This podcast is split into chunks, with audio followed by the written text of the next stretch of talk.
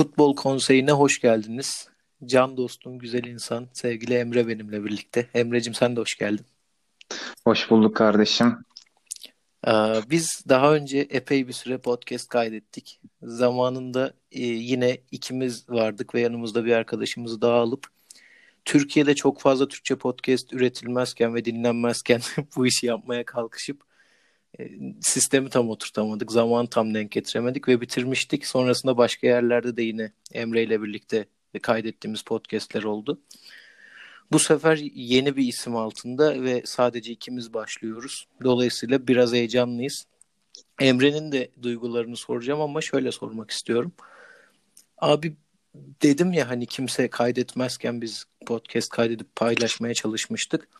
O dönemde e, ismini vermekten de sıkıntı duymuyorum açıkçası. Farklı kaydet oluşumunu e, Tottiler Messi'ler özelinde biz tanımıştık Koray Gökler'den. Ve onların geçen denk geldim açıkçası yani açıklamalarında şey yazıyor Türkçe podcast yazıyor ve hani o zaman anlamlıydı bu bundan 5-6 sene önce. E, şimdi baktığım zaman pek anlamlı değil çünkü çok fazla içerik üretiliyor artık özellikle spor alanında, futbol alanında. Sen bu konu hakkında ne düşünüyorsun? Bu kadar çok içerik gerekli mi, gereksiz mi ya da buna rağmen hala biz neden üretmeye çalışıyoruz? Abi şöyle öncelikle yani onlar bizi dinlemiyordur muhtemelen dinlemeyecektir ama farklı kaydete bu konuda teşekkür ediyorum ben. Çünkü gerçekten bir akımın öncüsü oldular ve e, bu işe ihtiyaç vardı. Ben çünkü şeyi yaptığımı hatırlarım. Staja gittiğim zamanlar bu YouTube'da işte günün futbol yorumları diye videolar oluyordu böyle 2-3 saat. Hı hı. Onları işte YouTube'da MP3'ten MP3'e çevir. Sonra telefona indir. 2 saat staja gidip gelirken de onu kulaklıkla dinliyordum yolda. Yani bayağı böyle şey A-Spor'un işte Hayri Ülgen'dir, Kemal Belgin'dir onları dinliyordum yolda ben. yani işi o noktadan bu noktaya getirdiler. Bildiğim kadarıyla Sokrates'e de önce oldular podcast konusunda en azından. Evet. Ki Sokrates'in içerikleri de şu an çok iyi. Yani o açıdan teşekkür ediyorum onlara. Ama ya bu akımın bu kadar büyümesi gerekiyor muydu? Ee, bence gerekmiyordu. Çünkü nasıl diyeyim medyadaki diğer ana akım işler gibi veya YouTube'daki işler gibi yani birkaç tanesi tuttuktan sonra devamı gerçekten tutmuyor veya bu yeni açılan lokmacılar gibi. yani biz de dedik tezgahı açalım bari. Ama bilmiyorum. Benim derdim ya da senin derdin bu işin tutması tutmaması değil. Biz bu işten para da kazanmayacağız zaten. Tabii. Sadece hani günlük hayatta futbol konuştuğumuz çok az insan var. Özellikle benim yok gibi yani. Bir tek şirkette bir şefim var yani o kadar. Hı hı. Sen varsın. İşte bu podcast aracılığıyla belki bizimle beraber online, offline futbol muhabbeti yapmak isteyen insanlar ortaya çıkar. Beraber futbol konuşuruz. Benim amacım bu açıkçası yani. Ki şunu da söyleyeyim. Ee, böyle daha önce işte diğer dayılarından duymuştum bu en küçük dayılarından. Hani çok çocuk olmaktan şikayetçi misiniz diye sormuştum. Çok kardeş olmaktan. Hı hı. Şikayetçiyiz ama en son biz geldik. Oğlum nasıl şikayet et yani. Bundan şikayet ediyoruz ama bu durumun sebebi de biziz biraz demiştim. Yani şu an Çok kendim, güzel cevap abi. kendim biraz öyle hissediyorum şu anda.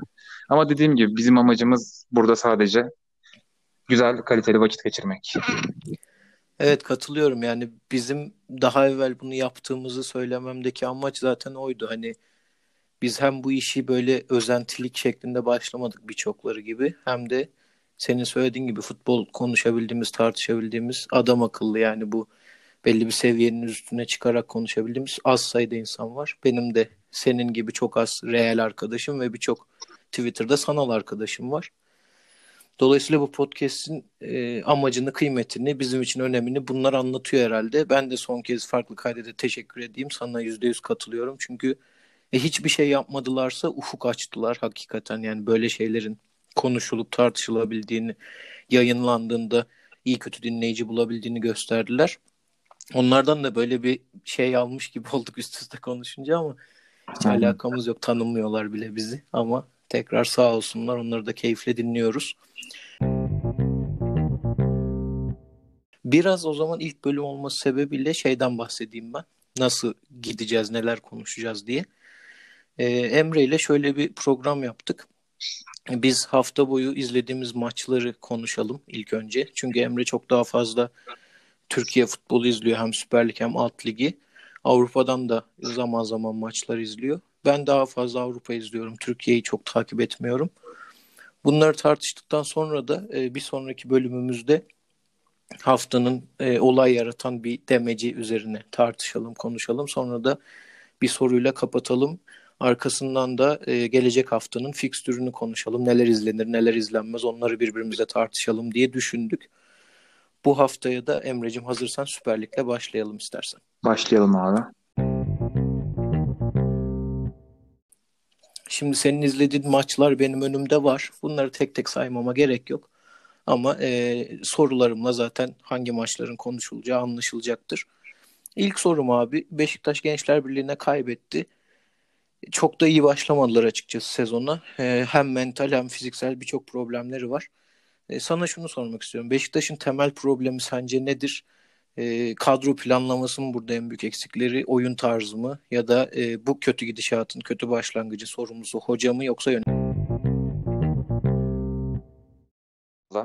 Tek bir ögeyi sorumlu tutamayız bu konuda. Ee, Fikret Orman'dan başlıyor sıkıntı. Çok iyi başlamasına rağmen hatta yani yaptığı hatalara rağmen bence Türk futbol tarihinde İstanbul takımları arasındaki en başarılı başkan olabilir. Ama e, son iki yılda verdiği kontratlarla takımın batma noktasına gelmesine sebep oldu ve hakkında çıkan bir sürü takımdan para götürdüğü veya ekip arkadaşlarının takımdan nemalandığı hakkındaki yorumlar hem takıma bütçe olarak hem de reputasyon olarak çok ciddi zarar verdi. Birinci sıraya onu koyuyorum ben. Sonra Ahmet Nur Çebi yönetiminin hani sanki balayına çıkmış çift gibi takılması sıkıntı yaratıyor. Yani kardeşim artık 11 ay oldu. 11 ayda da sen de bir şeyin sorumluluğunu al yani. Şunu yanlış yaptık ve bunu doğru yaptık de.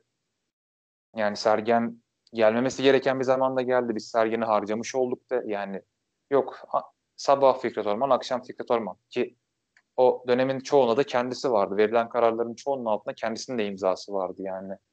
Bu Mahmut Uslu'nun Aziz Yıldırım'ı eleştirmesi gibi bir şey benim gözümde. Yani o yüzden Ahmet Nur Çebi de ciddi anlamda fecaat bir yönetim çıkarttı. Üçüncü sıraya Sergen'i koyarım. Sergen'i koymam da şöyle. E, bu takım kadrosu gerçekten rezalet bir durumda. Ama şöyle rezalet. Hani futbolcuların her birine tek tek baktığında bir şeyler vaat ediyor sana. Ama bunlar bir arada gerçekten çok uyumsuz parçalar yani. Bir yandan sen piyanonun düğmesini getirmişsin. Bir yandan gitarın telini getirmişsin. Bunlarla şarkı yapmaya çalışıyorsun yani. Aynen. Bu da gerçekten çok çok çok üst düzey bir taktisyenlik gerektiriyor. Ve Sergen Yalçın o taktisyen değil. Sergen Yalçın şu ana kadar Malatya Spor'da, Alanya'da, daha önce Kayseri'de gösterdiği kadarıyla hep caretaker diye geçen bir kalıp Hı-hı. vardır İngiliz futbolunda. Yani fakir Ancelotti diyeyim ben. gel, gel e, baştan bir düzen kurmaz. Kurulu düzeni biraz daha mükemmelleştirir. Sonra kendisi düzen kurmaya geldiği zaman kuramaz, gider. Sonra başka takım da aynı şekilde o rolü yapmaya çalışır. Böyle böyle ilerler. Şimdi Beşiktaş'ta kendisinden sıfırdan bir yapı kurması istendi. Veya işte e, sıfırdan olmasa bile sorunlu bir yapıyı biraz daha sıfırlayarak kurması istendi. Sergen Yalçın o insan değildi yani. O hoca değildi. Türkiye'de o hoca var mı? Onu da bilmiyorum açıkçası. Yani öyle kafayı taktiğe bozmuş. Diyorum Yalçın koşu kavağı falan getirsem belki çok çok büyük kumar olurdu ama anca öyle bir kumarla sen bu işi toparlayabilirdin. Onun dışında senin şansın yoktu veya Bayram Bektaş hani bu yeni neslin daha çok taktisyenliğiyle övdüğü hocalardan birisi belki iş yapabilirdi. Ama yani zor bir görev olduğu için de Sergen'i burada 3. sıraya yazıyorum ben. Ki takıma da baktığımız zaman abi yani Necip'in sağ ne işi var? Yani sen bekten ne beklersin? Tempo beklersin. Yeri geldiği zaman oyuna katılıp böyle pas oyununa katılıp oyun kurmasını beklersin. Yeri geldiğinde oyunu oyunun genişliğini biraz daha arttırmasını beklersin. Ama Necip rakip takım için bir tehdit yaratmıyor. Öyle olduğu için de e, rakip takımın sol açı söz gelimi rahatlıkla topunu oynayabiliyor yani şey. En azından geriye gelmesi gerekmiyor. Enerjisini tamamen ileride kullanabiliyor. Orada da Necip'in defansif yönüne kalıyor iş. Ki büyük takımda böyle bir şeyin olmaması gerekiyor. Yani tek tek böyle herkes için yorum yapmayacağım tabii ki ama yani baktığımız zaman Joseph Dorukan Atiba'nın aynı anda sahada olması da büyük rezillik bence. Çünkü yine tek tek baktığımız zaman iyi futbolcular. Yani sen bu üçünden herhangi birisi Galatasaray'a gelse çok itiraz etmezsin bence. Yok etmem abi de hani gerçekten şey sıkıntısı var ya Beşiktaş'ta böyle sürekli sahadaki oyuncuların durumuna baktığın zaman uzun süredir oynamayan ya da e, uzun süredir bir şey vaat etmeyen oyunculardan oluşuyor. Mesela son maç kadrosu açık önümde. Dediğin gibi Necip Uysal mesela bu takımda hiçbir zaman az e, kadro beklentisi olmayan bir adamdı. Ersin çok genç bir kaleci. İşte Rıdvan yine öyle. Joseph şeyde ne oynadığı haberimiz yok e, Arabistan'da. Ondan sonra Atiba 50 yaşına geldi. Dorukan sakatlıkla geçirdi. Gökhan Töre yine öyle. Boyd geçtiğimiz sezonu hiç iyi geçirmedi.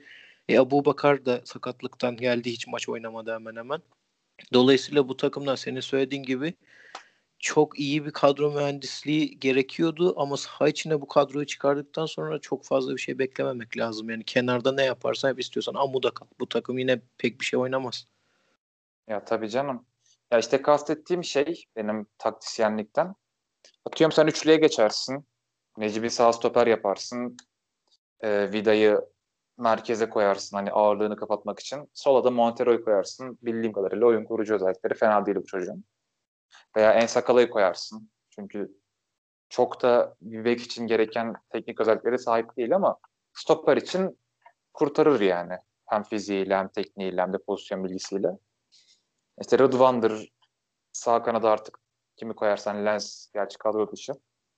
Dorukan'ı koyarsın sağda. Hem Mensah'ı Laiç'i kullanmış olursun merkezde. Belki Hasic'e. Hem Abu Bakar'ı biraz daha yalnız bırakmamış olursun merkezde. Birden fazla adam bulundurursun. Hem de yani defansın açıklarını biraz daha iyi kapatabilirsin. Ama dediğim gibi burada da değişik depolar ortaya çıkıyor. O yüzden yani çok da ahkam kesemeyeceğim. Çok da şey yapamayacağım. Gençler Birliği'ne geldiğimizde de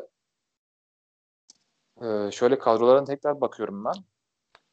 Geçen sene iki kadroyu korumuşlar gibi yani. 2-3 farklı takviye var sadece. Ki defans hatları çok ağır. Normalde Beşiktaş gibi böyle nasıl diyeyim kapanıp da kontra aramayı niyetlenen bir takımın faydalanabileceği bir rakip. Ama işte Gençler Birliği golü erken bulunca Beşiktaş'ın bütün planı dağıldı. Ki Nobre de bildiğim kadarıyla geçen sene Mehmet Altıparmağ'ın yanında Hatay Spor'da yardımcıydı. Orada da böyle çok ciddi bir taktiksel dokunuşunu görememiştim ben açıkçası. Gençler Birliği'ne de bu maçı kazandılar ama ben daha çok Beşiktaş'ın kötü olmasından kaynaklandığını düşünüyorum bu skorun. Yani iki tarafın da çok gelecek vaat etmediği, iki tarafın hocasının da takımlarındaki ömürlerinin çok uzun olmayacağını düşündüğüm bir maç oldu benim için. Peki abi diğer e, büyük takım İstanbul takımı Galatasaray da kaybetti Kasımpaşa deplasmanında. Aslında sezonu çok iyi başlamıştı. En azından öyle gözüküyordu. Kısıtlı kadrosuyla işte Fatih Terim'in e, Taylan'ı 6 numaraya çekmesi, Emre Kılıncı sol içte oynatması vesaire övgü konusu olmuştu. Sonra derbi arkasından Rangers karşısında elenme ve Kasımpaşa deplasmanında mağlubiyet ve Galatasaray'ın bu maçta en çok herhalde eleştirilen yönü bu eski geçtiğimiz sezon Eylül ayında oynadığı ya da pandemi dönüşü oynadığı sıkıcı, üretmekten çok uzak futbolu oldu ve e, buna da kenardan müdahaleyle hiçbir değişiklik yapamadı hoca. Sen her şeyden önce Kasımpaşa'nın bu kötü Galatasaray karşısında neleri doğru yaptığını düşünüyorsun? Ee, şöyle abi yine konuyu bir şekilde Hatay Spor'a getireceğim ama geçen sene Mehmet Altı Parmak Hatay Spor'un başındayken bu tarz maçlarını çok gördük. Ee, sağlam bir şekilde kapanmaya çalışıp ki bu maçta da iki tane ön liberoyla sağ kanatta da bir tane yine merkez oyuncusuyla oynadı. defans oyuncularını çok çıkarmadı. Yani Kasımpaşa'nın doğru yaptığı şeyler Galatasaray'ın merkezindeki Taylan Antalyalı'ya çok sıkı bir pres uygulamasıydı bence. İzlerken benim dikkatimi o çekti. Çünkü Taylan diğer maçlarda Hayduk maçta da buna dahil top çıkarırken biraz daha rahattı. Yani esas baskıyı çeken adamlar işte Belhanda'dır, Emre'dir. Takımın biraz daha yıldız futbolcularıyla. Ama bu maçta baskıyı Taylan uyguladığı için hatta yayın öncesinde seninle konuşmuştuk. Bir önceki maçta aynı baskıyı abi de yapmadığı için kaybetmişti evet. demiştim ben. Bu sefer ders çıkarmış. O baskıyı Taylan üzerine uygulayıp e, topu daha çok Luyendama'nın kurmasını ve hücumda da hani Galatasaray soldan geldiği zaman topun bir şekilde Emre Taşdemir'e ulaşmasını istemiş Mehmet Altıparmak. Bunda da başarılı olduğunu düşünüyorum ben. Elinde çok önemli kontratak silahları da vardı. Hem Alan Karyus hem de Yusuf Erdoğan bu konuda usta isimler. Mesela Varga'yı bu maçta oynatmamasının bir amacı da oydu bence. Varga çünkü daha çok set oyununa uygun bir futbolcuydu. Benim en azından Hatay Spor maçında gördüğüm kadarıyla. Yani dediğim gibi merkezi kapat. Rakibin oyun kurucu oyuncusuna bas. Hem Taylan'a hem birazcık da Markao'ya e, top tekniği düşük oyunculara oyun kurdurmaya çalış Emre Taşdemir gibi. Yani hücumda karar kararı Emre Taşdemir verdiği zaman da Galatasaray'ın ne kadar sıradan bir takım haline döndüğünde görmüş olduk. Abi 40 ile 45 arası Yusuf Erdoğan'ın bulduğu pozisyon sayısı kadar Galatasaray bir sezonda pozisyon bulamıyor. O kadar fazla işlediler ki orayı. Özellikle Fegoli'nin de ilk yarıda çok tembel geriye yardıma gelmemesiyle birlikte Omar da sürekli çıkmaya çalışan bir bekti. Dediğin gibi Galatasaray hücumda sol tarafa ittiler. Kendileri de çıkarken özellikle Yusuf tarafından e, oyunu terste kurup o tarafa yığmaya, aradan e, arkaya kaçmaya falan çalıştılar ve aşırı başarılılardı. Çok büyük şans yani Galatasaray'ın ilk yarıda uzatmada yedi hatta golü. Gol yememesi 45 dakika. İnanılmaz şanstı. Burada şeyi sormak istiyorum. Benim hem Fenerbahçe maçında hem de e, gerçi Rangers çok fazla önde basmadı ama e, aklıma gelmişti. Şimdi Taylan üzerinden oynanan işte Fatih Terim'in yine övüldüğü noktalardan birisiydi ilk iki maçında, üç maçında Avrupa ile birlikte. Bu pas oyunu birlikte çıkalım, pasla çıkalım mantığı. Ama sıkıştığı zaman işte dediğim gibi Fenerbahçe maçında özellikle hiç şeyi denemiyorlar. Ya da hoca istemiyor belli ki. Ya Markao ya da ayağı daha e, düzgün olabileceğini düşündüğü herhangi bir orta sahayı geriye atıp uzun topla işte Babel'e ya da Cagne gibi birine şişirelim diye bir şey hiç denenmiyor. Bu maçta ikinci yarı biraz denendi. Fiyasko oldu. Neden denenmediğini anlamış oldum. Ama bu sefer başka bir soru doğurdu bende. Bu kadro sadece bu oyunu mu oynayabilir? Yani başka hiçbir şey vaat etmiyor mu? Abi şöyle geçen sene takım başladığında sıkıntılar neydi? Herkes statik, herkes topu çok iyi dağıtan futbolcuydu fakat kimse koşu atmıyordu veya kimse işte e, merkezden driplingle, koşuyla delici hamleleri yapmıyordu. Ee, şuna geleceğim. Bu sene mesela Omar çok beğeniliyor ama Taylan'ın ön libero'da oyun kurmaya çalıştığı bir takımda, Taylan'ın dinamizmiyle fark yaratmaya çalıştığı bir takımda bence sağ bekte Mariano çok iş yapardı. Mesela dün işte Saracchi'nin eksikliğini çok hissetti Galatasaray bence. Mariano olsaydı e, Mehmet Altıparmak Markao'ya baskı yaptığında oyunu Mariano tarafından rahat rahat oynayabilecekti Galatasaray. Ha ne diyeceksin belki adam geldi 35 yaşına, 36 yaşına. Ama Hı-hı. Süper Lig'de iş yapacağını düşünüyordum ben açıkçası. Gitmesi yanlış mıydı? Değildi. Ama Galatasaray'ın geri tarafında, geri hattında e, Saracchi de geldiği zaman hatta yine de sol tarafın oyun kuruculuk özellikleriyle sağ tarafın arasında çok fark var ve yani sen tehditlerini ne kadar çeşitlendirebilirsen sahada o kadar başarılı olabilirsin. Galatasaray'ın bütün tehditleri aynı tarafta. Geride oyun kurduğu zaman. O yüzden yani Galatasaray'ın sorunu biraz daha o tehditlerin sahaya yayılamaması diye düşünüyorum ben. Evet Omar bence çok iyi bir futbolcu. Yani dinamizmiyle çok katkı veriyor. Uğur Karakullukçu'nun bir tweet'i vardı hatta ilk oynadığı maçtan sonra. Orada çok iyi özetlemişti. Ona da katılıyorum. Ama e, Mariano'nun o teknik kapasitesi senin söylediğin gibi takımı hücuma çıkarken yardım ettiği noktalar sağ taraftaki koridoru 2-3 arkadaşıyla birlikte işte eskiden Fernando Belhanda, Feguli gibi şimdiki takımda olsa Taylan gibi birlikte açabiliyordu, açabilirdi ya da ama Omar'da öyle bir şey görmeyeceğiz. Görmedik, sezon boyu da görmeyeceğiz. Onu daha yani. başka şekilde kullanması gerekiyor Galatasaray'ın. Diyelim senin Avrupa'da izlediğin diğer maça geçelim ve bu ligden ben bu hafta maç izlemedim. Fransa Lig 1'de. E, dün akşam oynandı yanılmıyorsam. Lyon Marsilya maçını izledin. Evet. E, şunu sormak istiyorum. Ben zaman zaman izledim bu sezon ilk haftalarda ama iki takıma da çok fazla hakim değilim. Sadece Lyon'un e, Marsal'ı gönderdikten sonra Wolverhampton'a üçlüden dörtlüye geçtiğini görüyorum şu anda. Orada bir sol bek oynatmışlar ve Dinair Marcelo devam ediyor. Onun dışında Marsilya'nın da bir olaylı Paris Saint Germain maçını hatırlıyorum. Onun dışında iki takım da sezona pek iyi başlayamamış. Sen hem maçı nasıl buldun hem de iki takım yarışmacı olabilir mi sezon boyu ligde ne düşünüyorsun? Ee, şöyle abi ligdeki yarışmacılıktan kastımız ilk dört yarışıysa olabilir.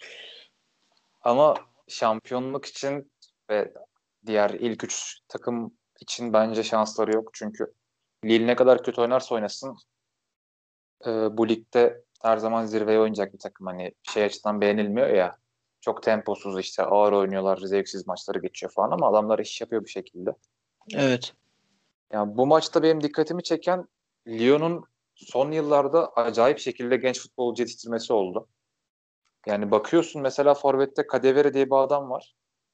Yani belki altyapıdan çıkmadı bu adam.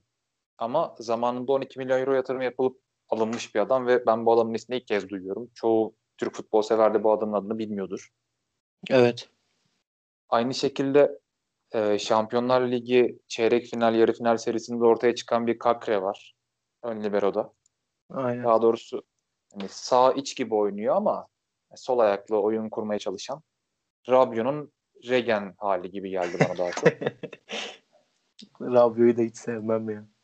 Ya ben de çok sevmem de belli rollerde iş yapabilecek bir adam. Mendez aynı şekilde o gerçi Lille'den transferdi yanlış hatırlamıyorsam ama çok da genç de değil hatta. Ama e, Lyon'da şey çok dikkatimi çekiyor işte bir sirkülasyon var. Sürekli gelenler oluyor, sürekli gidenler oluyor. Yani yedek kulübesinde bakıyorsun mesela Atalanta'dan gelen işte yanlış hatırlamıyorsam Andersen Danimarkalı stoper pardon Sampdoria'dan gelen. Bakıyorsun Paketa geliyor. E, Çerki diye bir adam var. Taraftar en çok ondan ümitli. Muhtemelen çok büyük paralara satılacak ileride. Daha 2003 doğumlu yani. Çok genç. 17 yaşında. Wow. Dembele yedek. Depay yedek. Yedekten Bruno Gimareş giriyor ki Bruno Gimareş de şu an piyasa değeri olarak bayağı yüksek bir topçu. 20 milyon euroya transfer edilmiş. Yani böyle e, çok duran takım sevmeyen dinleyicilerimiz varsa böyle sürekli transferle gelene gideni çok olduğu takımları seven dinleyicilerimiz varsa Lyon'u tavsiye ederim. Saha içinde çok böyle nasıl diyeyim şey değillerdi. Ee, üretkenlik yaratamadılar açıkçası. İkinci yarı biraz daha iyi oynadılar ama ilk yarıda ben kırmızı karta kadar olan kısım daha iyiydi. Kırmızı karttan sonra Marsilya kapandıktan sonra özellikle e, bütün yük Avar'ın sırtına bindi. O da yani sonuçta 98 doğumlu daha. O da çok genç. Ki oradan sana da paslayacağım birazdan. Evet ya. Ee, Marsilya tarafında da biraz daha bu oyuncuya dayalı düzen muhabbetlerinin görüldüğünü düşünüyorum ben. Galatasaray'daki Snyder Podolski dönemi gibi. Bunlarda da Paye Tovan ikilisi. Hı hı. Yani hücumda çok iyiler. Gerçekten çok iyiler. Çok saygı duyuyorum. Ee, Tove'nin hatta yaşı da genç bildiğim kadarıyla yani şey değil böyle Podolski'nin geldiği zamanki gibi de değil. Forvet'e Benedetto diye bir adam var. Yani diye bir adam demeyeyim şimdi adam Güney Amerika liglerinin efsanesi ama yani bakıyorsun 5 maç 0 gol abi bu adam yani ne ayak. Bir önceki yıla bakıyorsun.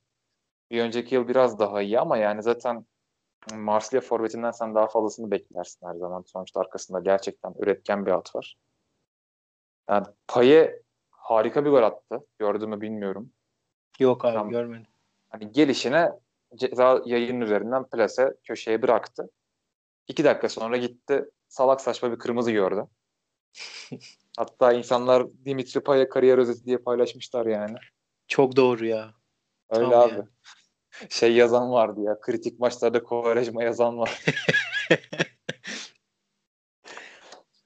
İşte ama golü attıktan sonra en azından kırmızı olduğu için şey vardır ben inanırım ona hatta. Yani 1-0 önde olan rakibinin 11 kişi mi olmasını tercih edersin, 10 kişi olmasını deseler 11 kişi olmasını derdim ben. Çünkü genelde 10 kişi takımlar öndeyken daha iyi kapanıyor. Evet. Yani e, veya şey oluyor, ölümüne kapanıyor adamlar artık. Yani ligimize de gördük birkaç kez öyle. Bunlar da 1-0 koruyamadılar. Ee, yine genç Solbek'in yaptırdığı penaltıyla, kazandırdığı penaltıyla de Melvin Bard'ın kazandırdığı penaltıyla eşitliği getirdiler maçı ama devamı gelmedi işte. Onun için de dediğim gibi Lyon'un kadrosunun biraz daha oturması lazım. Depay gitti mi gidecek mi onu da bilmiyorum. Ben sene başında gitmedi galiba Depay da. Bir maçlarını izlemiştim Lyon'un. Galiba arka arkaya iki maç izledim hatta da. Şeyi hiç beğenmedim ya. Ben Şampiyonlar Ligi'nden gaza gelip açıkçası izlemeye başladım bunları ama Korne var ya Korne sol tarafta oynayan. Aha. Yani benim izlediğim maçlarda 3-4-3 gibi oynuyordu şey Lyon ve e, bu arkadaş da dört şeyin solunda oynuyordu dörtlünün. Yani aslında kanat beki gibi oynuyordu. Ve abi gerçekten çok kötü bir ortası var. Yani sürekli orta kesiyor. Bilmiyorum kendi tercihimi hocası mı öyle diyor ama çok kötü abi. Bir maç izledim. Ha, şimdi hatırlamıyorum. İlk hafta maçı olması lazım Lyon'un. 17 tane falan orta kesti. İkisi isabetliydi abi. Ya bu kadar olmaz ya herhalde yani. Halı sahada bundan daha çok isabetli ortalar açıyor insanlar. Ya tabii canım. Bir de bu adamın kariyer başlangıcı normalde ya, hücum üçlüsünün yani oyun kurucu olmasa bile arkaya koşu atıp e, bitirici yani şey son vuruş yapan adam rolü vardı Hı-hı. bu adamda normalde. Ki hatırlarsın belki Manchester City'ye karşı 3 ya da 4 golü var. Evet evet. Maçta. Yani o günlerden sonra muhtemelen Lyon ileri hattına yapılan transferlerden dolayı biraz sol kanat bekine çekildi. Dün gerçi sol açıkta oynadı. Sol kanat beki değildi ama e, Saka'nın Arsenal'de arada oynadığı gibi oynuyor herhalde. Hı-hı. Yanlış bilmiyorsam. Ya bence potansiyelli iyi bir futbolcu. Yine doğru rol verildiği zaman iş yapacak. Yani takıma taşıyacak değil de takımla beraber yükselecek bir futbolcu.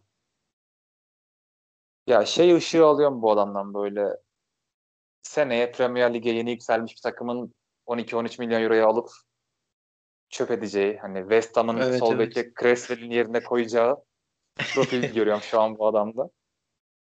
Bakalım. Lyon'da mesela şey bana çok değişik geliyor. Yani maç izlerken aklıma geldi. Lan dedim tam böyle Temi Abraham'ın gelip burada parlayacağı ortam. Yani nedense Temi Abraham geldi aklıma maçı izlerken bildiğim. Böyle arkaya koşu atan forvet ihtiyaçları var. Ve genellikle biraz parlamış ama sonradan sönmüş futbolcuları bunlar çok iyi parlatıyor. Depay'da ya bence çok, çok güzel yaşadık. olur ya. Yani durduk yani... yere aklıma şey geldi. Daha önceki o Twitter hesabından dolayı herhalde böyle transferler geliyor aklıma. Abraham Lyon bayağı muazzam iş olur. Şimdiden bunu kaydedelim. İleride gerçekleşirse ekmeğini yeriz bu işin. Valla bence hatta Abraham'la ilgili oyuncunun kişisel bir derdi tasası yoksa öyle işte Fransa'ya gitmem atıyorum İspanya'ya gitmem gibi bu tarz takımlarda zaten daha fazla iş yapar. Çünkü İngiltere'de çok ona uygun bir oyun oynanmıyor. Chelsea'de hiç oynanmıyor zaten. Biraz sonra konuşuruz. Tabii Ekleyecek bir şeyin yoksa istersen benim izlediğim maçlara geçelim Emre'ciğim. Tabii abi. Ben o zaman sazı elime alıyorum. Buyur abiciğim. Ee, Fiorentina Sampdoria maçından yani ben dizilişe baktığımda aklıma takılan ilk soruyu soruyorum sana. Chiesa'nın kanat bekte ne işi var? Abi hiç bilmiyorum. Yani bir hafta önce şeyi de izlemiştim ben. Ee, Inter Fiorentina maçını. Orada da öyle oynamıştı. Çok enteresan. Ama zaten bugün değil mi Juventus'a transfer oldu? Evet. Yani hı hı. Juventus'ta şeyi Douglas Costa'yı falan gönderdi Bayern Münih'e. Orada enteresan bir anlaşma oldu. Ama ya şey konusunda anlamak mümkün değil abi o tarafı. Chiesa konusunu kanat bek olarak. Bunların stoperlerini de ben hiç beğenmiyorum. Üçlü stoper oynuyorlar. Sol tarafta Caceres oynuyor. Sağ tarafta Milankovic. Ortada nasıl okunur bilmediğim Keçerini diye bir herif oynuyor. Ve e, Quagliarella adamları mahvetti. Yani tek forvet oynuyordu Quagliarella. Zaman zaman yanına arkadan destek geliyordu ama genelde bu üçlünün ortasında boğuşan oluyordu. O bile tek başına mahvetti. Öyle bir stoper hattının önüne bir de böyle bir bek koymak ki diğer taraftaki Biragi de öyle. Oldukça hücumcu, ayağı düzgün. Öyle bir bek geri arka planda defans katkısı çok fazla yüksek olan bir adam değil. E, bir de Amrabat'ı yüklediler. Ben maçı izlerken onu gördüm. Amrabat da fena oynamadı. Defansif e, yükü biraz daha orta sahada Amrabat'ın üstüne attılar. Hücum kısmında da zaten oyun kurarken en fazla Bonaventura topla oynuyordu. Castrovilli'ye de yaratıcılık işlerini bırakmışlar. Yaydan şut vesaireyi ona attırıyorlardı. Pek anladığım bir iş değil ama e, şeyde çok daha faydalı olacaktır ya Juventus'ta. Çünkü onların da ben hiç maçını izleyemedim Pirlo'nun henüz ama yani dinlediğim okuduğum kadarıyla diyorlar ki akışkan, e, üçlünün, dörtlünün dizilim olarak, savunma yerleşimi olarak maç içinde değiştiği bir taktik oynuyor. Hı. O yüzden daha başarılı olacağını düşünüyorum Juventus'ta.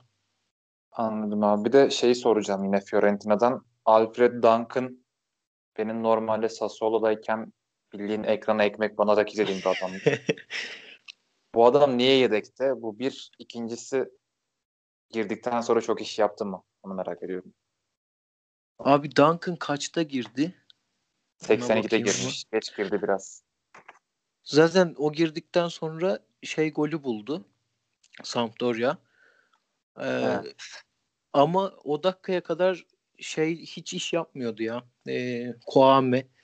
Yani Koame'yi ben aslında beğendim. Çok hareketli bir futbolcu ama gerçekten çok kazma bir adam. Yanında Vlahovic diye bir Sırp arkadaş oynuyordu. Gençmiş bayağı 20 yaşındaymış. Geçtiğimiz maçta Inter karşısında şey oynamıyordu. Vlahovic sonradan girmişti. Ribery ile birlikte ileri hatta oynuyorlardı. Ribery müthiş oynamıştı. O da bu maç galiba bir sakatlığı dolayısıyla yoktu ya da ceza mı aldı bilmiyorum. Bu adamı Sırp forveti ben hiç beğenmedim. Gol attı birbirine getirdi ama yani şöyle söyleyeyim genç bir Umut Bulut gibi herif yani çok istekli. Fiziği de fena değil. Solak bir oyuncu hani şutu da var ama yani şey hissediyorsun top ayağına geldiğinde belli ki şut çekecek adam ama e, ya %90 stoperlerden sekip geri dönecek ya da e, dağa taşa vuracak gibi hissediyorsun. Bir tane hemen kale ağzında aldı, yapıştırdı, gol oldu. Ama dediğim gibi ben Duncan'ın oynamasını daha çok tercih ederim. Çünkü bu Kwame'yi hiç beğenmedim. İlk defa izliyorum galiba hayatımda. Hiç beğenmedim adamı. Yani Vlahovic o zaman bayağı sol ayaklı Frey yani. Aynen gibi abi. Doğru. Anladım. Sampdoria için benim dikkatimi çeken çok bir şey yoktu bakınca. Bir tek amblemleri tekrar yani çok güzel gözüktü gözüme. Sampdoria ile ilgili dikkatimi çeken başka bir şey yok. Udinese Roma maçına geçiyorum. Geçelim abi. Ee, abi şey soracağım. Roma benim dikkatimi çekiyor. Ya bu adamlar bir ara Cengizli işte e, De Rossi işte Florenzi vesaire vesaire güzel bir kadroları vardı. 2016-17 arası yanlış hatırlamıyorsam. Hı-hı. Bu adamların kadrosu o aşamadan bu aşamaya nasıl geldi ya? Bir anda Premier Lig'in çöplerini toplamaya başladılar sanki. Yani Miktaryan'dır, Pedro'dur. İşte beklerde 1.80 üzeri adam oynatıyorlar kanat beklerinde hem de. Yani bakınca takım kimyası, takım şey bana çok saçma geliyor uzaktan ama dediğim gibi izlemedim. Sen ne düşünüyorsun bu konuda? Çok kötü abi Roma yani ben geçen sezon şey geçen sezon da konuşamadım. Birkaç maçını arka arkaya takip etme fırsatı bulmuştum. O hani şansa denk geldi arka arkaya olması. O zaman da hani çok ciddi problemleri vardı ama savunma zaaflarıyla öne çıkıyorlardı. Orada da işte Smalling'i tekrar istediler yaz boyunca. Sanıyorum bugün anlaşmışlar. Yine deadline day'de galiba gerçekleşti o transfer. İşte Markao'yu evet. falan da istediler bildiğim kadarıyla. İşte Kumbulla geldi. Sol stoper oynuyor. Yani savunma hattında bence gerekenden fazla önem veriliyor ve hakikaten başarılı ki bu maçın adamı da bu Ibanez diye genç bir stoperleri var merkezde oynayan. Sanıyorum Atalanta'dan gelmiş. Mükemmel oynadı abi herif yani hiçbir şeye fırsat vermedi. Bir iki tane net gol pozisyonu önledi kafadan.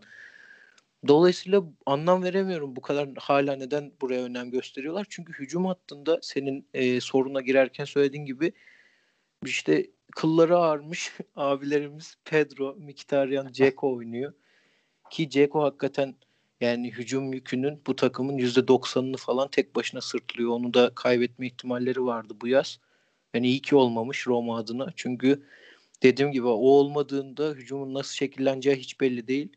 E Pedro biraz daha kalitesini ortaya koyuyor ama Mkhitaryan tarafında özellikle yani çok fazla top kaybı yapan geçen sezon da böyleydi. Çok fazla e, yaratıcı iş gösteremeyen bir oyuncu gibi takılıyor Roma hücumunda. Zaten golü Pedro uzaktan vurarak attı. Baya güzel bir goldü. Hemen öncesinde 5-6 dakika önce falandı. Ceko'nun baskısıyla yine top Pedro'nun önüne geldi. Bu sefer goldeki gibi sağ ile değil de soluyla vurdu. İşte savunmaya bir yerlere çarpıp kornere gitti az farkla.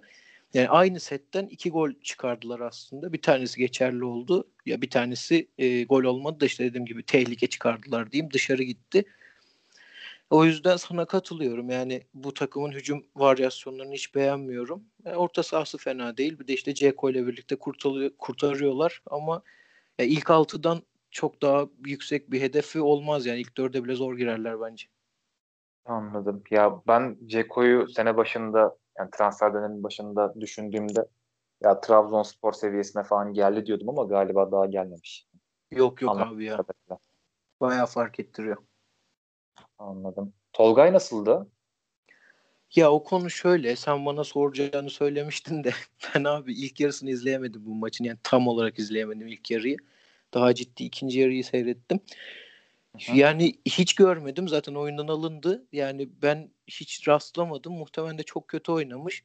He bir beklentim de yok açıkçası benim Tolga Arslan'a Serie A'da. Çünkü yani şey olabilir ortalama bildiğimiz Tolga Arslan oyunuyla o e, düşmeden önceki haliyle bile bir görev adamı belki rolü üstlenebilir. Daha fazlasını yapamaz gibime geliyor Udinese'de bile. Ya tabii canım. Ben de öyle düşünüyorum. O zaman Atalanta Cagliari maçına geçiyorum. Tabii. Abi bu herifler ne yapıyor? Birinci sorumuz bu. İkinci sorumuz İliçic nerede? İliçic hakkında bir haber düştü mü hiç önüne bilmiyorum. Ben biraz baktım bir şey de göremedim herifin hakkında. Yani en son yazın üzücü bir haber düşmüştü önümüze. Hı hı. Özel hayatıyla ilgili. Ee, ondan sonra futbolu bırakacağı söylenmişti. Ciddi ciddi bırakmamıştır inşallah. Yok abi yani İliçiç'ten başlarsak o hoca şey dedi galiba. İşte milli takım arasından sonra dönecek dedi. Sanıyorum antrenmana falan yeni başlamış.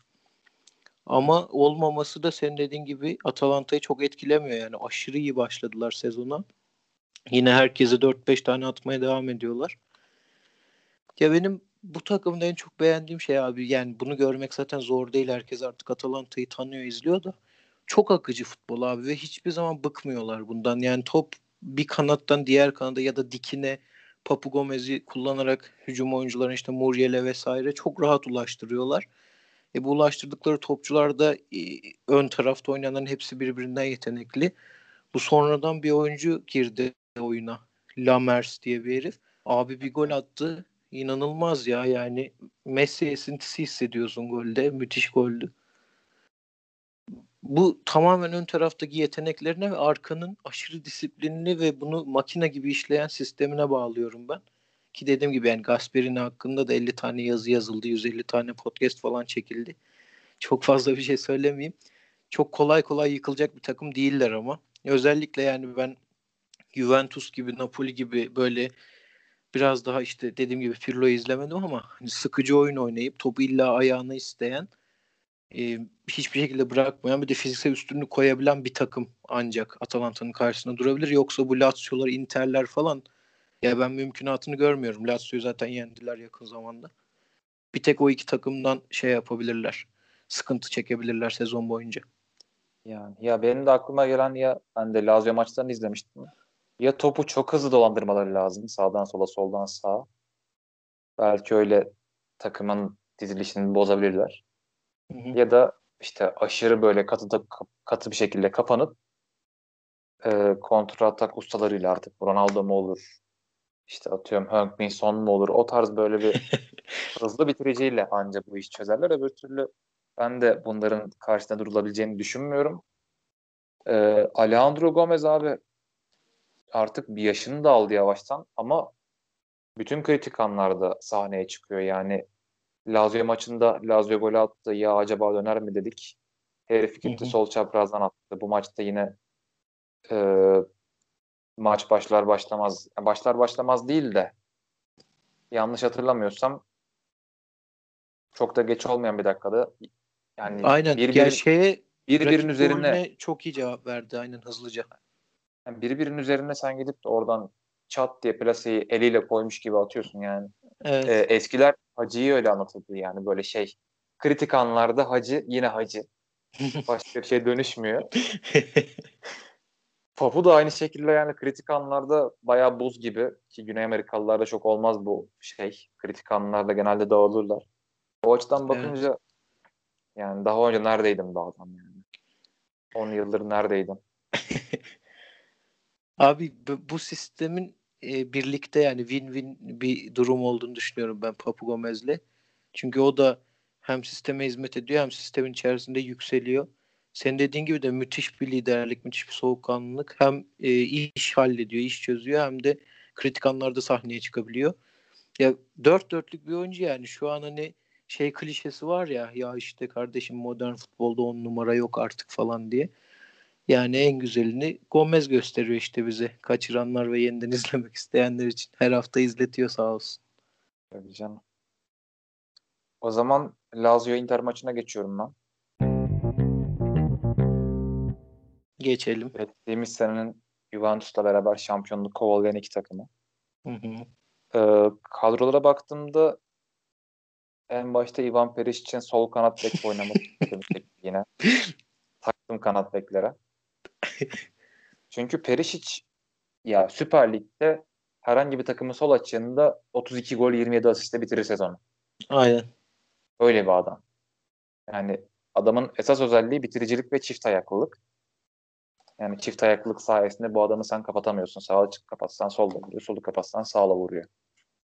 Şimdi bu takımda bu adam niye kanat bek oynadı? Senin bir fikrin var mı? Yok abi ben de anlam veremedim. Yani maçı açtığımda da hiçbir şey anlamadım. Zaten hiç açmadan önce kadroya baktığımda da anlamamıştım. Çünkü sen dediğin sebepler zaten var. Bir de üstüne arkasında Bastoni oynuyor. Ben maç izlerken bunu tweet de atmıştım. Tam arkasında stoper olarak Bastoni oynuyor. Ters kanadında da yeni transfer Hakimi oynuyor. Hakimi zaten hücumcu bir bek, kanat beki. E, Perisic sol tarafta neyin işini görüyor o zaman? O zaten dediğin gibi kanat forvet olması gereken bir adam. E Bastoni arkasında o çok fazla alan kapatabilen bir oyuncu değil. O da daha kendine has bir oyunu var. Yani tek başına uzun boylu, fizikli bir de ayağı biraz düzgün olan bir stoper. O açıdan hiç anlam veremedim. Ben zaten şeyin hücum setine de hiç anlam veremiyorum. Geçen sene tam bu kadar şey görmüyordum. Net ya da kötü olarak görmüyordum. Bu sene Lukaku üzerinden abi Lukaku o pozisyon içerisinde yoksa takım bir kişi eksik hücuma çıkıyor sürekli. Yani Lukaku hiçbir yerinde yok Atahan. Eğer kendisine değmiyorsa top e, ilk anda hücuma çıkarlarken. Yani sırtını rakip stopere yaslayıp topu almadıysa Lukaku atakta yok. Anca sekip gelen topa vurabiliyor falan. Onun dışında da bir hücum anlayışları olduğunu düşünmüyorum. Yani bir tek Barella'yı atıyor genelde sahaya yaratıcı orta saha olarak. Onun ayağına bakıyorlar. Bu maç Brozovic niye yoktu onu da anlamadım. Bir rotasyon mu yapmaya çalıştı ya da başka bir şey mi vardı kafasında? Çünkü bir de o var arkadan oyunu çok iyi yönlendirebilen Inter'de şu anda. Onun dışında Lautaro Martinez aşırı zaten kabiliyetli bir futbolcu. O da her maç üstüne koyarak devam ediyor. Ama dediğim gibi geçen seneden de ben vahim bir halde görüyorum Inter'i. Ki hoca sürekli kadrodan şikayet ediyordu. Aşırı da iyi bir kadroları var şu anda. Yani müthiş bir yedek kulübeleri var. Bir önceki hafta aynı anda oyuna Vidal, Nainggolan, işte Alexis Sanchez falan girdi böyle ekrana bakıp kaldım ne oluyoruz diye. Öyle bir kadroları ya. var. Yani ya öyle Lukaku konusunda sana katılıyorum. Lukaku zaten öyle çok oyunun içine yani hücum setine katabileceğim bir adam değil. Sadece işte top saklasın, topu dağıtsın, koşusunu yapsın. Adamı daha çok. Hani Lautaro Martinez gibi top ayağına yakışan bir adam değil. Onun dışında Inter orta sahası hani yaratıcılık konusunda eksik ve e, sırf bu yüzden Eriksen'i aldılar. Aynen. Daha Eriksen var ya. Yani muhtemelen Eriksen bu takımda olmayacak ya. Ben bu yani şey gibi oldu biraz da e, çok geç söylenmiş bir öngörü gibi oldu. Muhtemelen değil. olmayacak yani artık herif anladık. Ama bilmiyorum sorun bence biraz da Conte'de ya. Yani bu takımdan bu oyunculardan daha iyi bir şey çıkarabilirdi yani. Kesin abi kesin. Yani zaten Eriksen'in transferini anlamak da mümkün değildi geçen sene. Çünkü hani işte Papu Gomez'de bahsettiğimiz gibi ikisinin birbirine hizmet etmesi lazım. Ne Eriksen bu sisteme hizmet edecek bir oyuncuydu ne de sistem Eriksen'e. Çünkü zaten çok kötü bir halde geldi şeyden Tottenham'dan oynamayarak işte hocasıyla taraftarla vesaire tartışarak sürekli geldi. Gidiyordu gitmiyordu derken. Burada da dediğin gibi yani ilk geldiğinde de herkesin öngörüsü tutmayacağı yönündeydi ki tutmadı. Ama bu kadar elinde opsiyon olan bir orta sahadan hala tutucu işte biri atalım geride sağlam duralım kafasıyla çıkması enteresan konten tabii yani büyük hoca bir şey demek istemiyorum ama garip bu kafayla Inter ya potansiyelini gösteremez öyle söyleyeyim en azından şu kadronun. Tabii canım İtalyan herhalde İtalyan işte ya. Evet. Abi Lazio tarafında da ben şey maçında e, Atalanta maçında ciddi ciddi yedek kulübesine baktım lan Vedat Muriç olsa acaba ne olurdu falan diye. Hı hı. Çünkü e, Caicedo normalde beğendiğim bir oyuncu olmasına rağmen yani top tekniği olsun şey olsun çok yetersiz gelmişti bana o maçta.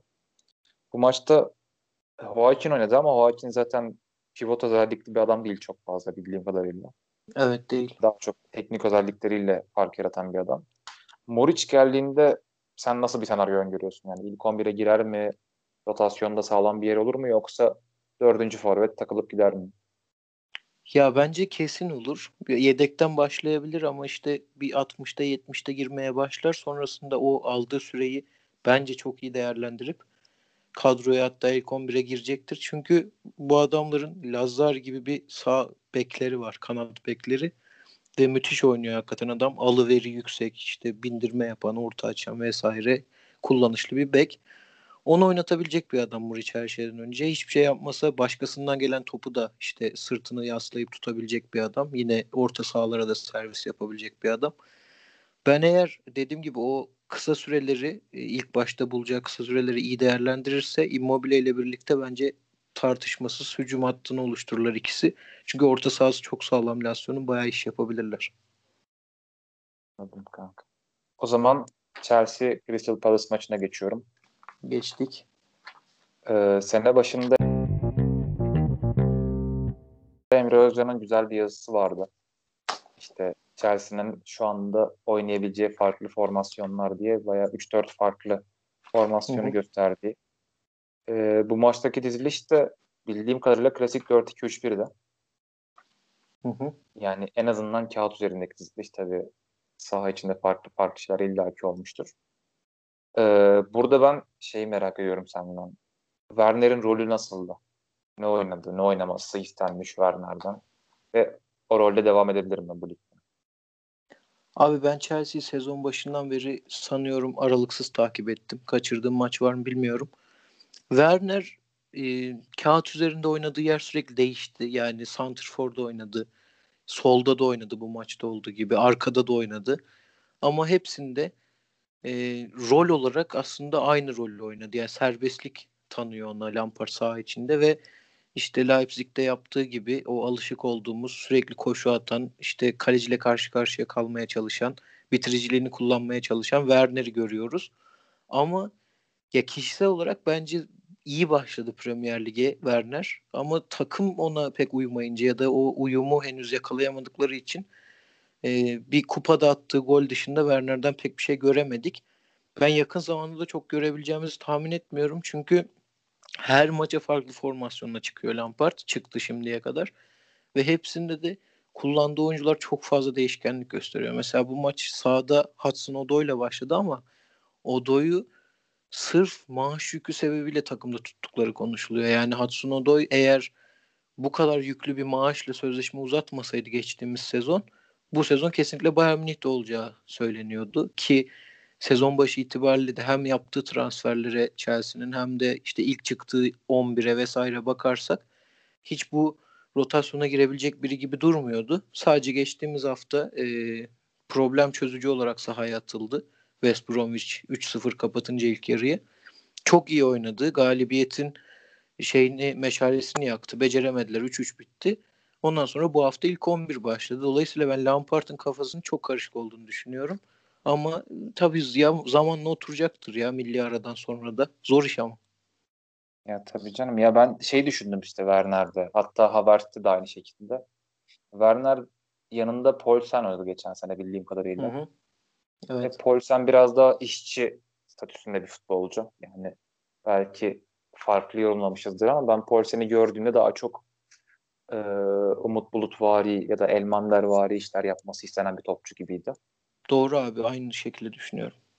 Ee, Chelsea'de Abraham o rolü üstlenebilir mi sence yoksa e, orada artık farklı bir çözüme gidip atıyorum tam biz o işleri Ciro'ya yaptıralım. Ciro'dan artık son 6 ayda böyle bir katkı alalım. Koşturalım. Hı hı. Ya da atıyorum belki kalsaydı Loftus Cheek'ten veya o tarz böyle forvet olmayan birini oraya devşirip oradaki işçiliği ona yaptırabilirler miydi? Olmazsa ya ben açıkçası yaparım. ilk başta şey bekliyordum. Havertz'in yani hiçbir şey maç oynanmadan önce transferlere bakıp sadece Havertz'in sahte 9 gibi oynayıp işte ya da pivot santrfor artık ne dersen orada topu saklayan, tutan ya da işte e, geriye orta sahaya gelip top dağıtan bir oyuncu rolünde.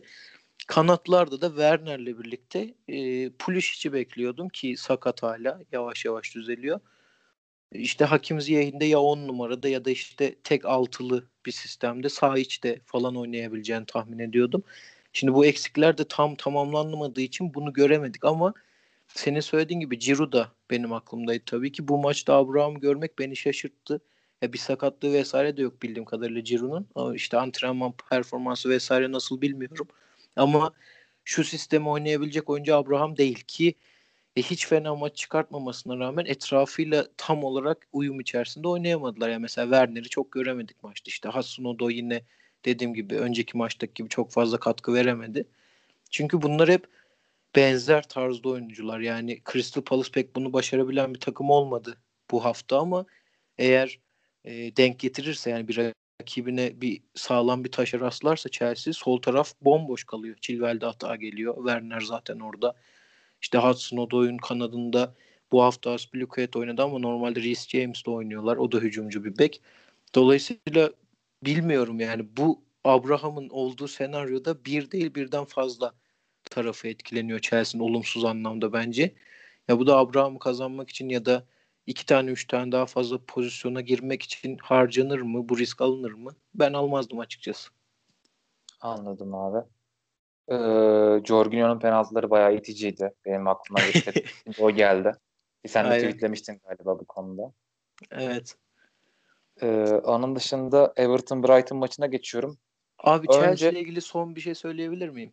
Tabii ki. Ben geçen gün bir kitapta rastladım ve e, hoşuma gitti. Oradan Chelsea aklıma gelmişti okurken. Bu ünlü ressam bildiğimiz gibi Da Vinci var ya abi. Ona Hı. bir gün şeyi sormuşlar. Resim ve heykel arasındaki farkı bize açıklar mısın diye. O da şöyle demiş. Benim bu cevap çok hoşuma gitmişti. Diyor ki resimde sizin elinize bomboş bir tuval verilir. Bembeyaz bir sayfa ve onun üstüne elinizdeki boyalardan bir şey üretmeye çalışırsınız. İşte aradaki uyumu yakalamaya çalışırsınız. Bazıları akar gider ama sayfanın üstünde duranlar işte bir ahenk içi yaratabilirlerse güzel bir resim, güzel bir ürün oluştururlar diye. Ama heykelde çok daha işte değerli bir taş verilir sizin elinize. Onu yontarak istemediğiniz tarafları o parçanın içerisinden çıkararak yeni bir ürün oluşturursunuz. O daha büyük yaratıcılık ve emek isteyen bir şeydir demişti. Dolayısıyla ben Chelsea'nin ya daha doğrusu Lampard'ın ilk sezonuyla bu sezonunu ona çok benzettim okurken. Çünkü geçen sene hocanın eline bomboş bir şey verildi hakikaten. İşte elindekilerden bir şey üretmeye çalıştı. Çok çok başarılı olmasa da hemen hemen herkes tarafından beğenildi. Bu sene işte heykelde olduğu gibi çok daha kalın ve e, heybetli bir kadro var elinde. Ona nerelerden yonttu işte Abraham'ı mı kesecek, Havertz'i nerede oynatacak, Werner ne yapacak derken ortaya çıkaracağı ürün bu sene daha önemli. Yani oraya da Guardiola gibi bir heykeltıraş lazım aslında ama. Aynen. Aynen öyle.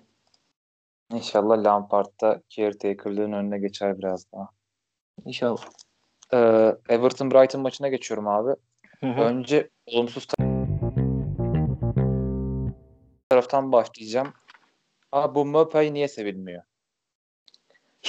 ya Mbappe çok itici bir oyuncu. Yani benim sebebim Arsenal'la yaşadıkları geçen sezon ama e, kendisi de saha içinde abi hakikaten şey kovalayan bir adam.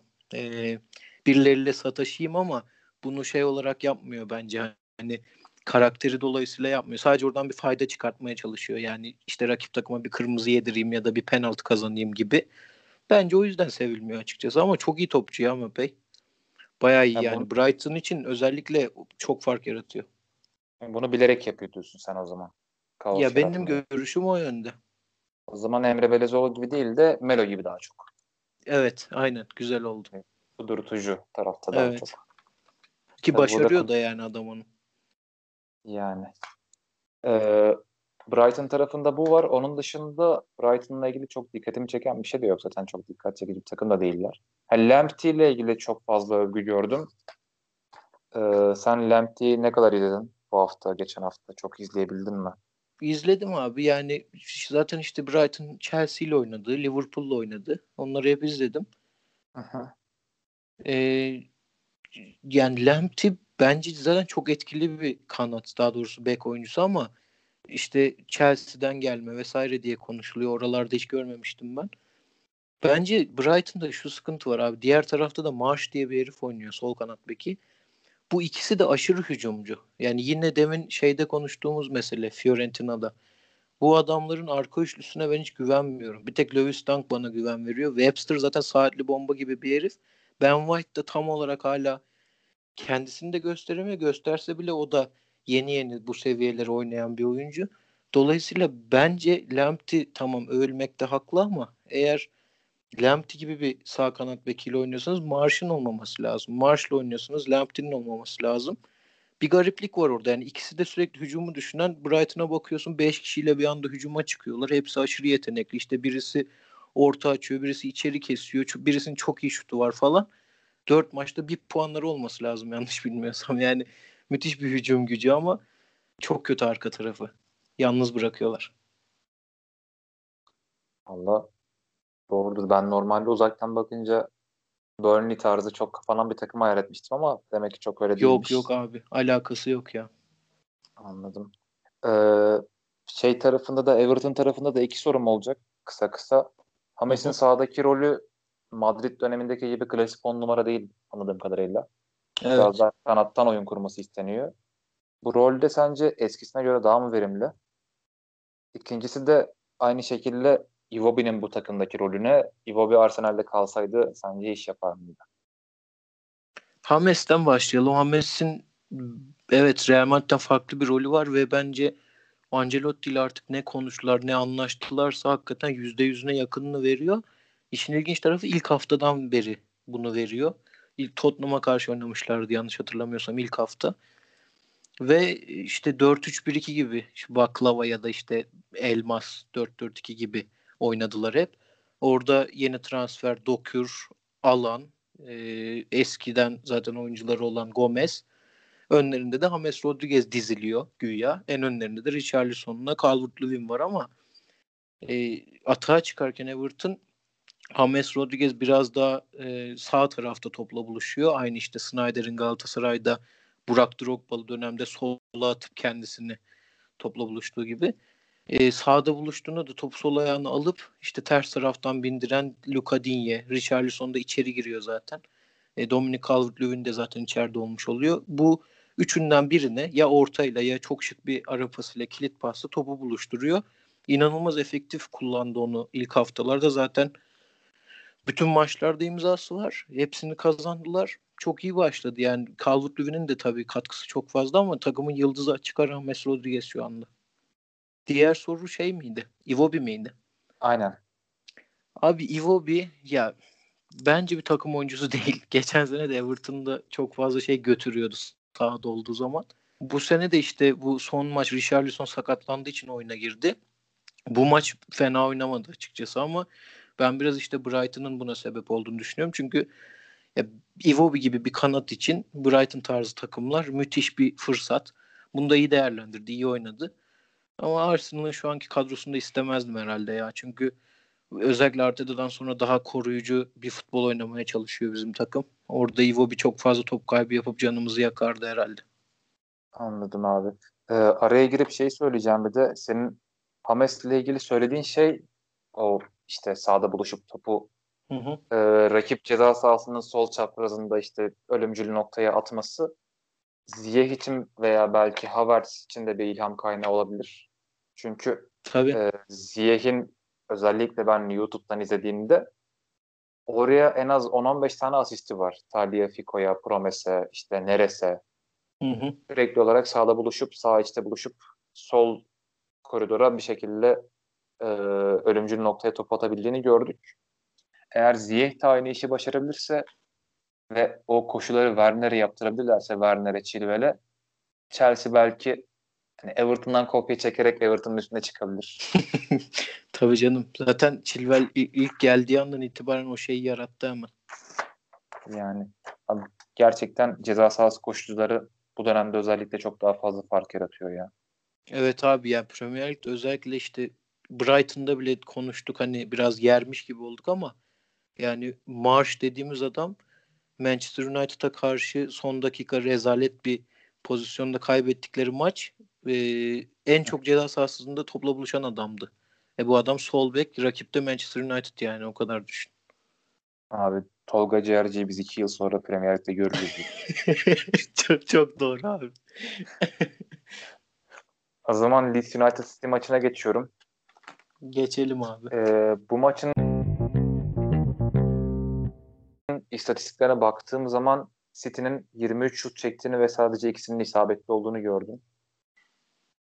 Ee, yani FIFA'da ben genelde böyle çok e, güçlü rakiplere karşı Lan dur şuradan da vurayım, şuradan da vurayım diye diye 23'te 2 yapabiliyorum.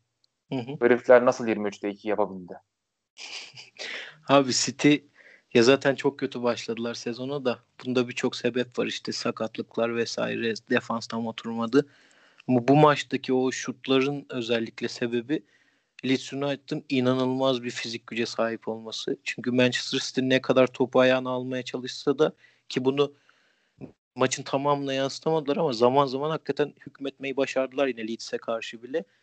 E ama o anlarda Leeds'in savunmasının diri duruşu özellikle fiziksel olarak koydukları efor Manchester City'yi hem uzaktan şutlara hem de ceza sahasında mecburi atılan yani hani atağı bir yere kadar olgunlaştırırsın. Yüzde yüzlük pozisyon olmasa bile artık şut çekmek gerekir ya. Öyle durumlarda vurdular. Genellikle de ya yandan dışarı gitti bunlar ya da işte savunmanın e, duvarına çarpıp geri sekti. Ben tamamen ona bağlıyorum. Ha, çok daha büyük bir etken de var tabii bireysel anlamda. O da Agüero'nun sahada olmaması. Anladım. Ee, peki hava koşulları yağmurlu falan mıydı yani belki? Dedim acaba ondan Aynen. da Ya yağmurun da etkisi olmuştur. Bayağı yağmurluydu. Ama abi sahada hakikaten çok güzel bir mücadele vardı. İşte bu futbol romantiklerini mest eden Bielsa ile Guardiola'nın karşılaşması. O pek Evet, yağmurdan falan etkilenmediler ya. Acayip iyi bir maç vardı yani. Anladım. Bu maçla ilgili başka dikkatimi çeken e, City'nin klasik bir santrforla oynamaması. Yani Agüero yoktu, sakatlık falan vardı ama Jesus niye oynamadı onu bilmiyorum açıkçası. O da sakatlandı abi geçen hafta. O da mı. Ha, anladım. Peki bu dizilişte Mahrez mi daha çok merkezde rol alıyor, Torres mi? Mahrez oynadı abi daha çok saati 9 rolünde. Hatta Sterling'le başladı. Bir 5-6 dakika falan Sterling'i gördük. Sonra hemen Mahrez geçti. Sterling sola, Torres zaten sağdaydı. O üçlü iyi de bir presle başladılar. Bu ben Leeds'i geçen sene alt ligde çok takip etmedim ama Phillips diye bir oyuncuları var. E, 6 numarada oynayan ve sürekli top oradan dağılıyor. Hatta takımın iki yaratıcı oyuncusundan bir tanesi bu konuda. Diğerleri çok vasatın altında kalıyor. Öbür topçu da Connor gibi bir şey tam ismini hatırlamıyorum. Şey City'den geldiği için oynayamadı adam kiralık olduğu için. E, bir tek Phillips kaldı o yüzden. Ona sürekli baskı yaptılar. Onu top dağıttırmaya zorladılar. E, belli ölçüde başarılı oldular açıkçası. Anladım. O zaman Torres şu an daha çok sağ kanatta içeri sızma koşu yapan işte Aynen. gol arayan adam gibi oynuyor. Oyun kurucudan ziyade. Aynen abi. Zaten ilk maçıydı. Leeds'e karşı da çok o test edici olmaz. Daha başka maç ilk 11'de başlarsa orada belli olur. Anladım abi. Ee, o zaman haftanın en azından bizim adımıza sürpriz geçen maçlarından birine geçiyorum. Hı hı. United, Manchester United Tottenham maçı 6-1 sonuçlandı gerçekten. Yani United'ın yenilmesini bekleyen çok fazla kişi vardı. Ama böyle bir fark gerçekten kimse beklemiyordu ki işte Pogba Fernandez birlikteliği şeyler vaat ediyordu. Rashford'un formu, Martial'in, Greenwood'un yükselişi falan derken e, gerçekten büyük skandal oldu onlar için. Bu maçta dikkatimi çeken ilk şey daha önceki Southampton maçında yanlış hatırlamıyorsam Kane 4 asist yapmıştı. Evet. Bu maçta da orta sahadaki bir faulden topu direkt sona aktardığını hatırlıyorum bir pozisyonda. Aynen. Abi, e, ben bir forvette bu vizyonu ilk defa görüyorum. Sen daha önce rastlamış mıydın? Kane normalde böyle bir futbolcu muydu yoksa sonradan bir rol değişikliğine mi gittiler Tottenham'da? Yok abi değildi. Haklısın. Yani ben de rastlamadım. Özellikle bu Premier Lig'in en zirvesine çıktığı zaman hem Tottenham'ın hem e, oyuncunun kendisinin daha fazla bitirici özelliğiyle işte çok iyi şut çeken, çok fazla gol atan bir oyuncuydu Harry Kane. Hala atmaya devam ediyor bu sezonda ama sen dediğin gibi inanılmaz bir 10 numara performansı veriyor bununla birlikte. Bunu da ben hocayla yani Mourinho ile alakalı olduğunu düşünüyorum. Ki Southampton maçının hemen arkasından da o e, anlık röportaj esnasında Harry Kane'in yanına gidip e, içeri soyunma odasına giderken Mourinho e, spikere şey diyordu. Twitter'da falan videosu çok döndü. Maçın adamı bu adam diye gösteriyordu. E, bence onu ikna etmiş böyle bir oyun tarzına ve Harry Kane'in de bu becerileri çok fazla öne çıkmaya başladı. Zaten kendisi de 10 numara olarak yetişmiş galiba altyapıdan falan. Çok da iyi oynuyor. Ya Hugminson'un takımda olması da onun ekmeğine yağ sürüyor tabii. Ondan daha iyi bu işi yapabilecek bence bir oyuncu yok. Mesela Aubameyang da benzer bir tarzda oyuncu ama ne o o kadar hızlı ne de o kadar arkaya koşu yapıp bitirebiliyor. Hugminson bu anlamda inanılmaz tamamlıyor Kane'i. Yani bir, biraz da şundan dikkatimi çekti. Ee, ben işte arkadaşlarımla ya da tanıdıklarımla FIFA oynadığım zaman Tottenham'da genellikle 4-3-3'ün işte Liverpool tarzı bir düzeniyle oynadım yani. 4-3-3 false nine diye geçen. Hı hı. O dizilişte hatta Kane'e yer bulamıyordum. 89 rating olmasına rağmen çıkarıp sahte 9 rolüne Lo Celso'yu koyup kanattan sonra e, Moura'yı sürekli olarak içeriye kaçırıp gol arıyordum. Genelde çok da başarılı oluyordu bu taktik. Ama oyunda vazgeçtiğim Kane gerçekte de yani gerçekte o rolü üstlenmiş ve başarılı olmuş diyebiliriz o zaman. Tabii geçen sene de zaten abi senin yaptığını e, yani Kane ile Lo Celso'yu değiştirmiyordu hoca tabii ama orta sahada Lo Celso'yu kullanıp deniyordu sürekli.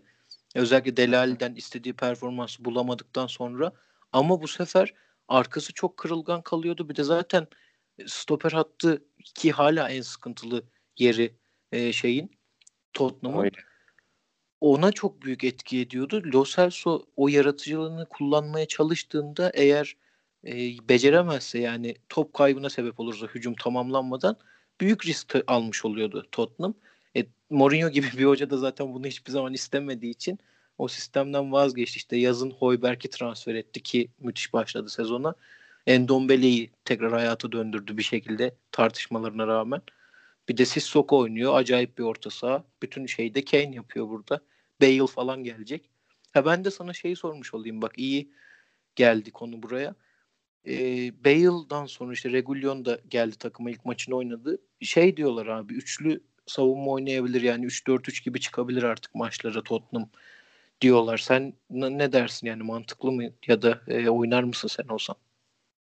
Ee, peki bu stoperlerin üçü de stoper tam şeyli futbolcular mı? Normalde stoper olan futbolcular mı? Yoksa atıyorum e, Regionu ya da başka bir e, Davis'i stopere çekip o şekilde mi oyun kuracaklar? Çünkü o biraz fark edecek. Tottenham'ın merkezde bir oyun kurucusu yok şu anda. Eğer Lo Celso'yu orada kullanmayacaksa.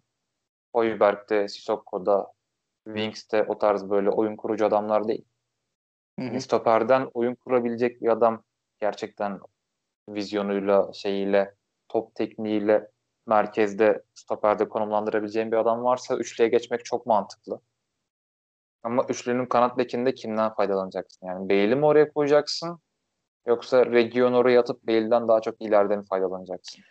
Ya işte Bale'ı biraz sağ forvet gibi düşünüp Regulion sol kanat beki diğer tarafta da Aurier de oynar zaten de şeyi de transfer ettiler işte Doherty'yi. Onu koymayı falan düşünüyorlar galiba.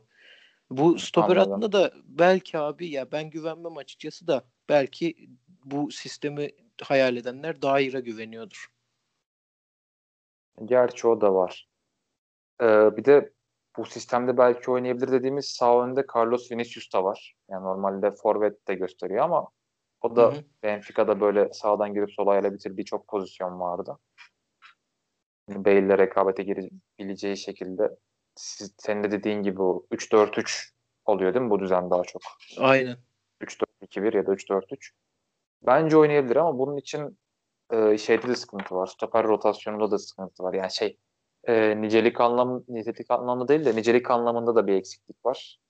Doğru. Çünkü üçlü oynamak için senin sen, sene içinde en az 5 tane stoperinin olması lazım. Ve şu anda bildiğim kadarıyla elinde adam akıllı iki tane stoper var. Evet abi çok doğru. Ya ya Doherty'nin hücumdaki o koşularından faydalanmayı vazgeçip Doherty'yi stoperliğe ikna edeceksin. Mantıklı bir hareket olur mu bilmiyorum. Yok abi Doherty oynayamaz. Hayatta oynayamaz öyle bir şey. Yani ya da normal dörtlüye devam edeceksin yani. Şeyin hareketini hiç anlamadım ya ben bu arada. Doherty gibi bu kadar sükse yapan bir bekleri varken Semedo'yu getirdi falan Wolverhampton. İlginç yani hiç anlamadım. Bir de sattıklarının iki katı para ödediler Semedo'ya. Ha Portekiz'de işte. Aynen tek sebebi o muhtemelen. Yani orada acayip kirli işler dönüyor ama bakalım ileride ortaya çıkar ya. Bir kitaptan falan da okuruz biz de. Abi Wolves çok enteresan bir takım ya. Geçelim mi o zaman haftanın gündemine? Geçelim. Ben buraya kendi kendime trend topik ismini koydum. Sen beğenmezsen haftaya değiştiririz. Ee, güzel. Ben demecimi söyleyeyim hemen seçtiğim. Sonra seninkini söyleyelim. Bugün gördüm. Ben aslında başka bir şey alacaktım da. Umut Nayır'ın sözü. Aslında insanı en çok acı, en çok acıtan şey hayal kırıklıkları değil, yaşanması mümkünken yaşayamadığı mutluluklardır demiş. Beşiktaş'tan ayrılırken hüzünlü bir veda konuşması yapmış Umut Nayır. Ya çok kısaca abi sen Umut Nayır hakkında ne düşünüyorsun? Yani benim saha dışında çok fazla gördüğüm, bir yerlere konuk olan, işte üniversite tahsilini devam ettiren entelektüel bir abimiz gibi duruyor ama saha içinde sanki Beşiktaş'a geldiğinden beri çok bir şeyini görmedik. Ya e, Ankara şey daha doğrusu Umut'u ilk izlediğim dönemlerde Göztepe'de oynuyordu. Forvet ikilisinde Yahovic ile beraber alt ligde. O sıralarda çalışkanlığıyla ve en azından topu ayağına aldığındaki top tekniğiyle fark yaratıyordu o ligde. Sonrasında Göztepe Süper Lig'e çıktı. Yahovic çok büyük sükse yaptı. Umut da Ankara gücüne geçti. Ankara gücünde aynı şekilde bu sefer Kehinde ile çok iyi bir ortaklık kurmuşlardı ve orada bayağı gol atmıştı. O da tam tersi Kehinde çalışkan forvet, Umut bitirici forvet rolündeydi. O rolün de hakkını vermişti ve ben açıkçası Süper Lig'de gerçekten çok büyük işler yapabileceğini düşünüyordum Umut'un. Ama e, biraz Enes Ünalvari bir şeyi oldu onun da. Hani fiziğine rağmen e, narin kalan bir vücut yapısı var anladığım kadarıyla. Ondan dolayı yani bizim ligimizde çok iş yapabileceğini düşünmüyorum. Ama farklı işlerde, farklı yapılarda belki rol alabileceğini düşünüyorum. Hayduk Split söylentisi vardı onun, onunla ilgili. Yanlış hatırlamıyorsam. Hırvatistan Ligi'ne gideceği söyleniyordu. Öyle bir yere giderse veya hani böyle farklı bir deneme yaparsa belki oradan tutturabilir yani. Ben çünkü e, onun stilinde dünya futbolunda iş yapmış birkaç tane futbolcu var yani. Morata olsun, işte Kalinic olsun. Umut da o potansiyeli bana en azından alt lig takip ettiğim için göstermişti. Yani bunu Süper Lig izleyenler genelde küçümseyebilirler. Onu da anlarım haliyle. Abi Allah Morata'nın şansını versin ya hakikaten. Ya amin aynen. Öyle bir şans bize de versin hatta varsa. Aynen. Senin demecine geçelim abi. Tamamdır geçtik. Ee, 1-0 biten Kasımpaşa maçı sonrasında Hatayspor'un teknik direktörü Ömer Erdoğan telefonlarımızı transfer dönemindeyken açmayan oyuncular ligde 3 maçta 7 puan aldığımızda bizi arıyorlar ama artık biz açmıyoruz. Telefonlarımızı açmayan futbolcularla bizim işimiz olmaz demiş. Helal olsun. Bu ligde bu kadar büyük konuştuktan sonra iş yapabilen bir tane adam yok. Sayın hocam. Yani harika bir başlangıç yaptık. Ben bir Hatay Spor taraftarıyım tanımayan arkadaşlar varsa. 3 ee, maçta 7 puan benim açımdan rüya gibiydi. Ben ilk 4 maça 4 puan yazmıştım çünkü kafadan. Yani tam son maçta 6 yedik ama 4 maçta 7 puan yaptık en azından. Ama yani niye böyle büyük konuşuyorsun? Hala ne olursa olsun sen bu ligdeki en zayıf takımsın şu anda. Hem takım kültürü itibariyle hem bütçe itibariyle hem de teknik direktör profili itibariyle ligin en zayıf takımı Hatay Spor. Yani Ömer Erdoğan Hatay Spor olmasa bu lige çıkamayacaktı muhtemelen. Evet. Yani Hatay Spor böyle e, nasıl diyeyim bu bütçelere ve aynı zamanda coğrafi şeylere nasıl diyeyim dezavantajlara sahip olmasa futbolcular gerçekten gelecek. Yani en azından Denizli Spor'u seçen adam Hatay Spor'u da seçer yani. Çok büyük bir fark yok arada. Veya Erzurum'a giden adam Hatay'a da gelir yani. Sonuçta Erzurum mu Hatay mı? Hatay daha mantıklı geliyor bana. Abi Obertam Erzurum'da ya. Çok garip değil mi? Tabii canım. yani öyle, öyle baktığında senin futbolcuyu bu şekilde yargılama hakkın yok yani. Yani adam ya, buyur buyur. Ya şey vardır atıyorum daha önce Ömer Erdoğan'ın beraber oynadığı bir futbolcudur. Söz gelimi işte Şener Özbari falan. Hani Bursa Spor camiasından tanıdığı bir adamdır. Ona sistem etmek için böyle bir söz söylersin anlarım. Ama dediğim gibi sen böyle büyük konuşursan yarın öbür gün maalesef o lafı yedirirler sana hocam. Yani yedirmesinler. İstemiyorum yedirmelerini ama yani o ortama zemin hazırlamayalım. Bizde medya çok garip kullanılıyor abi ya. Yani sadece Hatay Spor'da Ömer Erdoğan değil işte Şumidika da bir açıklama yaptı ya menajerlerden sürekli rüşvet teklifi alıyorum diye. ya abi Türkiye'de gerçekten hani böyle bir tehdit unsuru var bence insanların e, bu sektörün içindeki insanların arasında.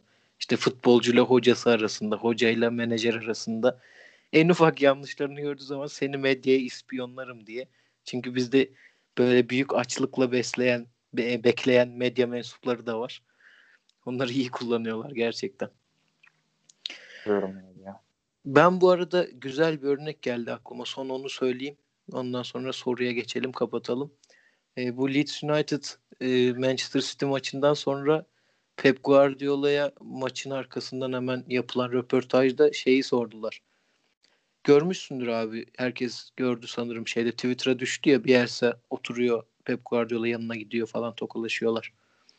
Orada Hı-hı. E, işte o samimi görüntüde ne konuştunuz diye sordular Guardiola'ya. O da dedi ki ben sadece tebrik et, başarılar dilemeye gitmiştim yanına. O da bana hemen maçın analizini yapmamı sordu. Onu istedi ve ben onun kadar zeki birisi olmadığım için yapamadım. Çünkü Bielsa bunu hemen yapabilir. Benim bir maç analizini yapmam günlerimi alıyor diye cevap verdi. Çok hoşuma gitti gerçekten. Yani bu hikayede aslında Guardiola'nın işte atma ziya konumuna düşmesi gerekiyor ama söz konusu Bielsa olunca hiç tereddütsüz inanıyor herkes bunu dinlediğinde. Ben de inandım açıkçası. Tabii canım. Yani normalde bir de insanlar Guardiola'dan öyle bir hareket bekler. Evet. Yani Guardiola'nın soruyu sorup da veya muhabbeti açıp da o konuma düşmesi gerçekten bayağı komik olmuş. Yani. Çok güzel hikayeydi abi. Son olarak sorumuzu soralım. Çünkü fikstüre bakamıyoruz bu hafta. Bakmıyoruz. Milli takım arası var. Haftaya sırf fikstürü konuşmak için buluşuruz muhtemelen. Ve bu hafta sizden cevaplamanızı istediğimiz soru Twitter hesabımıza da yayınlayacağız. Ee, Süper Lig'de ilk kovulacak hoca hangisi olur diye. Bizim üç seçeneğimiz var. Dördüncüyü de işaretleyip yorum yapmanızı istiyoruz. İlki Prosinecki, ikincisi Thomas, üçüncüsü de Fuat Çapa. Ee, cevaplarınızı bekliyoruz diyelim. İlk bölümü de bitiriyoruz Emre böylece. Tamamdır abi. Vallahi ağzına sağlık. Ben yine her zaman gibi çok keyif aldım. Ben de çok keyif aldım abi. Senin de ağzına sağlık. Eyvallah. İlk haftamızı dinleyenlere de çok teşekkür edelim. E, şimdilik hoşçakalın. Futbol Konseyi'nin ikinci bölümünde görüşmek üzere. Görüşmek üzere. Kendinize iyi bakın.